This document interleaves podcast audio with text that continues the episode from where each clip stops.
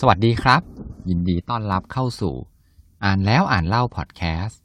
พอดแคสต์ที่จะหยิบเอาเรื่องราวจากหนังสืออันหลากหลาย มาให้กับคุณ EP นี้นะครับ ผมขอเลือกเอาหนังสือที่เป็นหนังสือ ดังระดับตำนานเลยนะครับ ชื่อว่าใครเอาเนยแข็งของฉันไป หรือว่าภาษาอังกฤษครับ ชื่อว่า Who Moved My Cheese คิดว่าเพื่อนๆทุกๆ คนนะครับ น่าจะเคยได้ยินชื่อหนังสือเล่มนี้กันมาก่อนแล้ว เล่มนี้ครับเขียนโดยดรสเปนเซอร์จอห์นสันนะฮะแล้วก็เล่มนี้ครับยังได้รับการยกย่องว่าเป็นหนึ่งในหนังสือทางธุรกิจที่ดีที่สุดในโลกเลยทีเดียว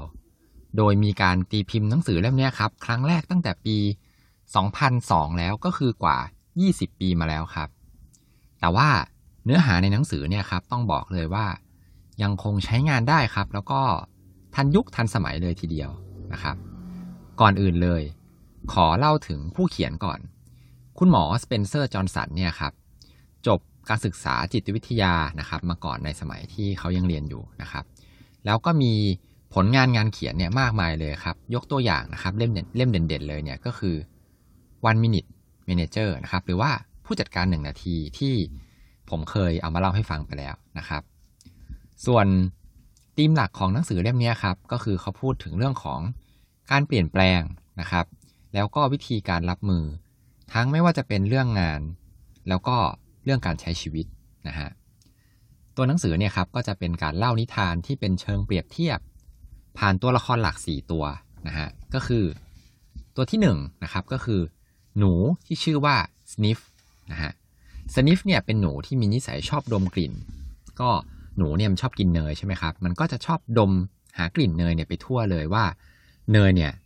กลิ่นเนยเนี่ยมันลอยมาจากทางด้านไหนนะฮะส่วนอีกตัวหนึ่งครับก็เป็นหนูคู่หูของ Sniff ก็คือชื่อว่า Scurry เจ้า Scurry เนี่ยครับเป็นหนูที่ชอบวิ่งนะครับ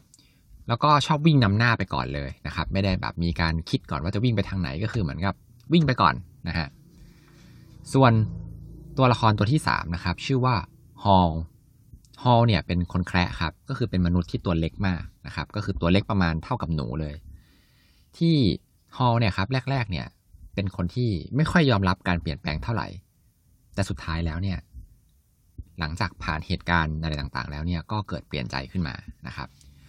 ตัวสุดท้ายครับชื่อว่าเฮมเฮมเนี่ยก็เป็นคนแคระเป็นเพื่อนซี้ของฮอว์นะครับ เป็นคนที่เรียกได้ว่าไม่ยอมที่จะเปลี่ยนแปลงอะไรเลยนะครับ ชอบอยู่ใน comfort zone ของตัวเองนะฮะในนิทานเนี่ยครับ ทั้ง4เนี่ยจะต้อง กิจวัตรประจำวันนะครับ ก็คือต้องเดินเข้าไปในเขาวงกฏหรือว่าวิ่งก็ว่าได้นะครับ เพื่ออะไรครับ เพื่อที่จะไปหาเนยแข็งครับ มาเป็นอาหารประทังชีวิตในทุกๆวันเลยนะครับ ก็เจ้าหนูทั้งสองตัวเนี่ย ทั้งสนีปแล้วก็สเคอรี่เนี่ย วิธีการของมันก็คือ มันจะวิ่งเข้าไปในเขาวงกฏครับ แล้วก็ใช้สัญชตาตญาณสัตว์ของตนเนี่ยในการหาเนยนะครับ โดยการที่เจ้าสนีปเนี่ยจะคอยดมกลิ่นนะฮะแล้วก็จะเป็นคนคอยชี้ทางบอกว่า กลิ่นเนยเนี่ยมันมาจากทางด้านไหน ส่วนสเคอรี่เนี่ยพอเห็นสนิฟฟ์ชี้ปุ๊บเนี่ยสเคอรี่ก็จะรีบวิ่งนำไปเลยครับ เพื่อที่จะทำหน้าที่ในการสำรวจ ทั้งคู่เนี่ยใช้วิธีการก็คือลองผิดลองถูกไปเรื่อยๆนะฮะไม่ได้มีการวางแผนมาก่อน เพราะมันเป็นหนูนั่นเองนะฮะถ้าเกิดว่าวิ่งไปทางไหนแล้วเจอทางตัน มันก็แค่วิ่งออกมาครับ แล้วก็ไปหาทางใหม่ โดยที่หนูเนี่ยมันจะไม่เสียเวลามาหงุดหงิดเลยว่า โอ้ไปเจอทางตันอะไรอย่างเงี้ย แล้วก็ ไม่ได้มีการที่จะแบบผิดหวังหรือว่าคาดหวังอะไรใด ๆ เลยนะครับ ไปตามสัญชตาตญาณล้วนๆเลยก็คือเหมือนกับทำไปก่อนไม่ได้คิดหน้าคิดหลังนะครับ อารมณ์ประมาณนั้น ส่วนคนแคระทั้งสองนะครับฮอลแล้วก็เฮมเนี่ย ก็ต้องหาเนยแข็งเหมือนกันนะฮะแต่ว่าวิธีการจะแตกต่างออกไปครับก็คือ พวกเขาเนี่ย นอกเหนือจากการที่จะหาเนยแข็งมาเป็นอาหารแล้วเนี่ย เนยแข็งของสำหรับ เฮมและฮอเนี่ยมันอาจจะเปรียบเทียบได้กับเป็นเรื่องของความสุขนะครับ ความสำเร็จในชีวิตอะไรประมาณนี้เลยนะครับ ส่วนวิธีการนะครับของคนแคระทั้งสองเนี่ยด้วยความที่ทั้งสองเนี่ยเป็นคนนะครับ ก็เลยมีวิธีการในการคิดที่ซับซ้อนมากกว่าหนูนะฮะพวกเขาเนี่ยก็จะมีการจดจำเส้นทางรวมถึงมีการวาดแผนที่คร่าวๆด้วยนะครับ แล้วเมื่อพวกเขาเนี่ยไปแล้วพบกับทางตันนะครับ บางทีเนี่ยก็เขาก็จะรู้สึกหดหู่ครับผิดหวังว่าโอ้ไม่น่าที่จะมาเจอทางตันเลย แล้วก็มีการตัดพ้อว่าแบบทำไมเนี่ย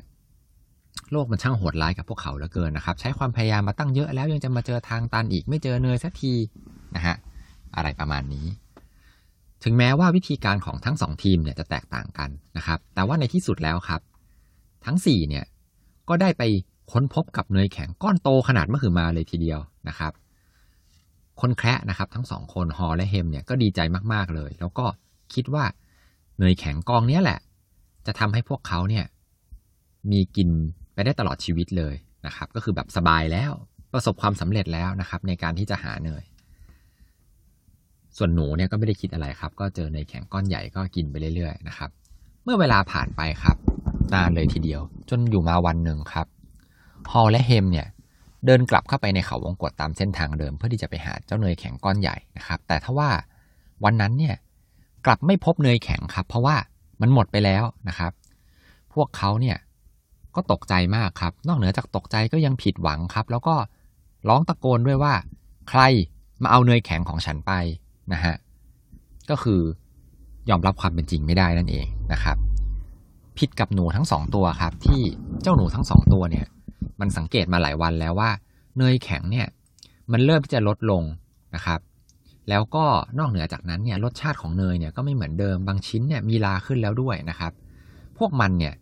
จึงได้มีการเตรียมตัวที่จะเริ่มที่จะไปหาเนยแข็งที่อื่นนะครับ ตามสัญชาตญาณของสัตว์นั่นเองนะครับ พอวันที่ไปถึงปุ๊บแล้วเนยแข็งหมดแล้วเนี่ย มันก็ไปหาเนยแข็งที่อื่นเลยนะครับ ไม่ได้มานั่งตัดพ้อแบบ คนแคระทั้งสองนะครับ แล้วก็สุดท้ายครับ เจ้าหนูทั้งสองคนเนี่ยสนิฟฟ์กับสเคอรี่เนี่ยก็ได้ไปพบเนยแข็งก้อนใหญ่จริง ๆ นะครับ ก้อนใหม่ซึ่งใหญ่โตกว่าเดิมอีกนะครับ ย้อนกลับมาที่ฝั่งฮอลและเฮมนะฮะคนแคระทั้งสองเนี่ยก็ยังคงนั่งอยู่ที่เดิมครับ ที่เคยมีเนยแข็งก้อนโตอยู่ เพราะว่ายังทำใจไม่ได้นะครับ แล้วก็ยังคงเดินกลับไปดูที่เดิมอยู่ทุกๆ วันเลยครับ ที่ที่เนยแข็งก้อนใหญ่เคยอยู่เนี่ย โดยหวังรวมๆแรงๆว่า จะมีคนเอาเนยแข็งมาคืนให้ครับ ทั้งๆทที่ในใจส่วนลึกแล้วเนี่ยก็รู้แล้วละว่ามันหายไปแล้วมันหมดไปแล้วนะฮะจนในที่สุดครับ ความหิวเนี่ย มันก็ทำให้ฮอลเนี่ย ตัดสินใจแล้วว่า ถ้าอยู่แบบนี้ต่อไปเนี่ย จะต้องอดตายแน่ๆเลย ฮอลจึงตัดสินใจว่าจะต้องออกไปจากที่ตรงนี้ละ เพื่อที่จะไปตามหาเนยแข็งก้อนใหม่นะครับ แล้วก็แน่นอนครับว่าเขาเนี่ย ก็ชวนเพื่อนซีของเขาเฮมเนี่ยไปด้วย แต่ยังไงยังไงเฮมเนี่ยครับก็ไม่ยอมไปครับเฮมเนี่ยก็ยังตั้งหน้าตั้งตารอเหมือนเดิมครับ เฮมเลือกที่จะนั่งรออยู่ที่เดิมครับ รอวันที่จะมีคนเนี่ยนำเนยแข็งมาคืนนะครับ นั่งรอพร้อม ๆ กับความโกรธแค้นนะครับ แล้วก็คิดว่าโลกเนี้ยมันไม่ยุติธรรมกับตัวเขาเลย เขาไม่ได้ทำอะไรผิดเลยทำไม ถึงมีใครมาเอาเนยแข็งของเขาไปนะครับ ส่วนฮอลฮอลที่ก้าวออกมาแล้วเนี่ยนะครับก็ออกเดินทางหาเนยแข็งต่อไปเรื่อยๆครับแรกๆเนี่ยฮอลเขาก็กลัวครับ เพราะว่าตอนนี้เนี่ยเขาต้องวิ่งหาเนยคนเดียวครับ ไม่มีเพื่อนซีอยู่แล้วนะครับเขาเนี่ยต้องเดินทางตามลำพังนะฮะแต่เมื่อเขาเดินทางไปเรื่อยๆครับเขาก็ไปเจอเนยก้อนเล็ก ๆ ก็ทำให้มีพลังแล้วก็มีกำลังใจมากยิ่งขึ้น และในที่สุดฮอลก็ไปพบกับเนยแข็งก้อนมหึมานะครับ โดยที่ที่นั่นเอง เขาก็ไปพบกับสนีฟแล้วก็สเคอรี่เนี่ยนั่งกินเนยแข็งอยู่แล้วครับ เรื่องราวของในหนังสือเนี่ยที่เป็นเรื่องของนิทานก็จบตรงนี้นะฮะหลังจากที่อ่านจบแล้วเนี่ยครับก็ในหนังสือเนี่ยเขาก็มีในส่วนของข้อคิดนะครับ อะไรเนี่ยมากมายเลยนะครับ เดี๋ยวผมจะลองมายกบางข้อให้ฟังนะครับ ที่แบบน่าสนใจมากๆนะครับเขาพูดถึงเนยแข็งครับว่า เนยแข็งในเรื่องเนี้ยมันก็อาจจะเปรียบเทียบได้กับความสำเร็จ นะครับ ที่คนเราเนี่ยเมื่อใดก็ตามที่เราได้ความสำเร็จมาไว้ในครอบครองแล้วเนี่ย มันก็เป็นเรื่องยากมากเลยครับ ที่เราเนี่ยจะไม่ยึดติดกับเจ้าเนยแข็งหรือความสำเร็จนะครับ ยากที่จะยอมปล่อยมือ แล้วก้าวเดินออกไปเพื่อที่จะไปหาเนยแข็งก้อนใหม่ หรือว่าไปหาความสำเร็จครั้งใหม่ ๆ นะครับ ถ้าเกิดว่าคุณผู้ฟัง ลองมองย้อนกลับไปที่กลวิธีของหนูทั้งสองตัวนะครับ หนูทั้งสองตัวเนี่ย มันไม่คิดมาก ไม่ยึดติดนะครับ แต่มันเนี่ยใช้ความช่างสังเกตนะครับ แล้วก็ใช้สัญชตาตญาณเนี่ยในการหาเนยนะครับ หรือว่าหาความสำเร็จนั่นเองนะฮะแม้ว่ามันอาจจะดูไม่ค่อยฉลาดเท่าไหร่นะครับ แต่มันเนี่ยวิธีการแบบนี้ครับ มันกลับเป็นวิธีที่ได้ผลดีเยี่ยมเลย ในยามที่คุณเนี่ยจะต้องพบกับความเปลี่ยนแปลงที่คาดไม่ถึงนะครับ ยิ่งเฉพาะในโลกยุคปัจจุบันเนี่ยที่มีความเปลี่ยนแปลงที่คุณไม่มีทางคาดถึงเลยเนี่ย เข้ามาในชีวิตของคุณได้บ่อยๆนะครับ วิธีการของหนูเนี่ยอาจจะเป็นวิธีการที่น่าสนใจก็ได้นะครับ ในทางกลับกันครับ คนแค่ทั้งสองเนี่ยฮอลแล้วก็เฮมเนี่ยครับฮอลเนี่ยเรียกได้ว่าเป็นตัวอย่างที่ดีเลยครับ ของการที่ยอมรับความเปลี่ยนแปลงนะครับ ตอนแรกเนี่ยถึงแม้ฮอลจะทำใจไม่ได้นะครับ แต่สุดท้ายแล้วเนี่ยด้วยไม่ว่าจะเป็นสถานการณ์มาบีบบังคับ หรือว่าเขาฉุดคิดได้เองเนี่ยครับ มันก็คือการที่เขาเนี่ยยอมรับความเปลี่ยนแปลงครับ ยิ่งคุณทำใจได้เร็วเท่าไหร่ คุณนะครับก็จะปรับตัว แล้วก็พัฒนาตนเองได้เร็วขึ้นเท่านั้นครับ ส่วนเฮมเนี่ยก็เป็นตัวอย่างของความกลัวนะครับที่กลัวการเปลี่ยนแปลงนะครับ ไม่ยอมรับความเปลี่ยนแปลง แม้ว่าสถานการณ์เนี่ยในปัจจุบันมันจะเปลี่ยนไปแล้วเนี่ยสุดท้ายนะครับ ถ้าเกิดว่าคุณเนี่ยไม่ยอมที่จะเปลี่ยนแปลงอะไรเลยเนี่ย มันก็จะไม่มีอะไรดี ดีขึ้นกว่าสถานการณ์ปัจจุบันที่มันเริ่มแย่ลงไปเรื่อยๆนะครับ แล้วก็การบ่นเนี่ยครับการก่นด่าอะไรพวกนี้ครับบ่นไปมันก็ได้แต่เหนื่อยเปล่าๆนะครับมันไม่ได้ทำให้สถานการณ์เนี่ยมันดีขึ้นมาเลยนะครับเนยแข็งเนี่ยนอกเหนือจากความสำเร็จเนี่ยมันก็อาจจะหมายถึงโอกาสที่เรามีนะครับ หรือว่าที่ผ่านเข้ามาในชีวิตของเรา ถ้าเราพยายามที่จะวิ่งเข้าไปหามันเนี่ยเราก็มีโอกาสครับ ที่จะได้มาซึ่งความสำเร็จ แต่ถ้าเราไม่พยายามมัวแต่ไปนั่งบ่นเนี่ยโอกาสที่จะสำเร็จแน่นอนครับ มันก็เป็นศูนย์นะฮะ เหมือนกับเฮมที่นั่งรอวันที่คนจะเอาเนยแข็งมาคืนนะครับ ซึ่งมันไม่มีทางเกิดขึ้นได้ครับ เพราะว่าจริง ๆ แล้วเนี่ยเนยแข็งมันถูกกินไปหมดแล้ว ไม่ได้มีใครมาหยิบไปนะครับ ทีนี้ถ้าคุณสามารถเอาชนะความกลัวในใจของคุณได้เนี่ย กลัวที่จะเป็นเรื่องของความเปลี่ยนแปลงเนี่ยครับ ถ้าคุณทำได้แบบฮอเนี่ย ในครั้งแรกนะครับ ครั้งต่อๆไปเนี่ย มันก็จะไม่ยากแล้วนะฮะ และถึงแม้ว่าในบางครั้งเนี่ยคุณจะล้มเหลวครับ คุณวิ่งหาเนยแล้วคุณพบทางตันนะครับ หรือว่าคุณไม่เจอเนยแข็งเนี่ย ขอเพียงแต่คุณเนี่ย ไม่ท้อนะครับ แล้วก็ไม่เอาแต่หงุดหงิด หรือว่านั่งบ่นนั่งด่าไปโดยที่เสียเวลาไปโดยเปล่าประโยชน์เนี่ย โอกาสที่สักวันหนึ่งคุณจะเจอเนยแข็งก้อนใหญ่เนี่ย มันก็ยังมีอยู่เสมอๆนะครับ ทีนี้ครับอยากให้ลองคิดดูว่า ลองเปรียบเทียบตัวคุณเองนะครับ หรือแม้แต่ทีมงานของคุณ ลูกน้องของคุณดูนะครับว่า คุณหรือเพื่อนของคุณหรือลูกน้องของคุณเนี่ย ใครบ้างที่มีลักษณะคล้าย ๆ กับตัวละครตัวไหน ในตัวละครสี่ตัวที่ผมเพิ่งเล่าไปในหนังสือเล่มนี้นะครับ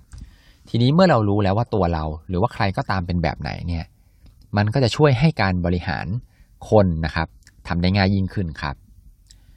แต่ว่าที่สำคัญที่สุดเลยนะครับ ก็คือเราทุกคนเนี่ยในชีวิตเนี่ย ต้องเจอการเปลี่ยนแปลงครั้งใหญ่อยู่แล้วนะครับ อย่างน้อยๆเนี่ยมันก็ต้องมีบ้างสักครั้งหนึ่งเนี่ยแหละนะครับ ไม่มีมนุษย์คนไหนหรอกครับ ที่ชอบการเปลี่ยนแปลง แต่ในเมื่อเราเนี่ยห้ามมันไม่ได้นะครับ เราเนี่ยไม่สามารถหยุดทุกๆอย่างไว้ในที่เดิมตลอดไปได้นะครับ การที่เราจะปรับตัวให้เข้ากับความเปลี่ยนแปลงได้เนี่ย จึงเป็นเรื่องที่สำคัญมาก แล้วก็อย่างที่บอกไปครับว่า ยิ่งเราปรับตัวได้เร็วเท่าไหร่ เราก็ยิ่งมีโอกาสมากขึ้นเท่านั้นครับ ถ้าเราพยายามนะครับที่จะมีความสุขกับการเปลี่ยนแปลง มองสิ่งเหล่านี้ให้มันเป็นเรื่องสนุกครับ ให้มันเป็นเรื่องตื่นเต้นเรื่องท้าทาย แล้วก็ไม่ไปจมปลักกับอดีต เราก็จะเป็นคนที่อยู่รอดได้ครับ ก็ต้องบอกเลยครับว่าหนังสือเล่มนี้ครับ อ่านง่ายมากเลยครับ เป็นมันเป็นแบบเหมือนเป็นกึ่งเรื่องเล่ากึ่งนิทานนะครับ ผมคิดว่ามันเหมาะกับทุกคนเลยนะครับ แล้วก็ต้องบอกเลยว่า สมชื่อหนังสือที่เป็นหนังสือดังคลาสสิกขึ้นหิ่งเลยครับ หนังสือเล่มนี้ดีจริงๆนะครับ ก็แนะนำให้ทุกคนเนี่ยได้ไปลองหามาอ่านกันดูนะครับ สุดท้ายครับก่อนจะจบนะครับ ก็ขอให้ทุกคนมีความสุขในการอ่านหนังสือที่ชอบครับ แล้วพบกันใหม่ EP หน้าสำหรับ EP นี้ สวัสดีครับ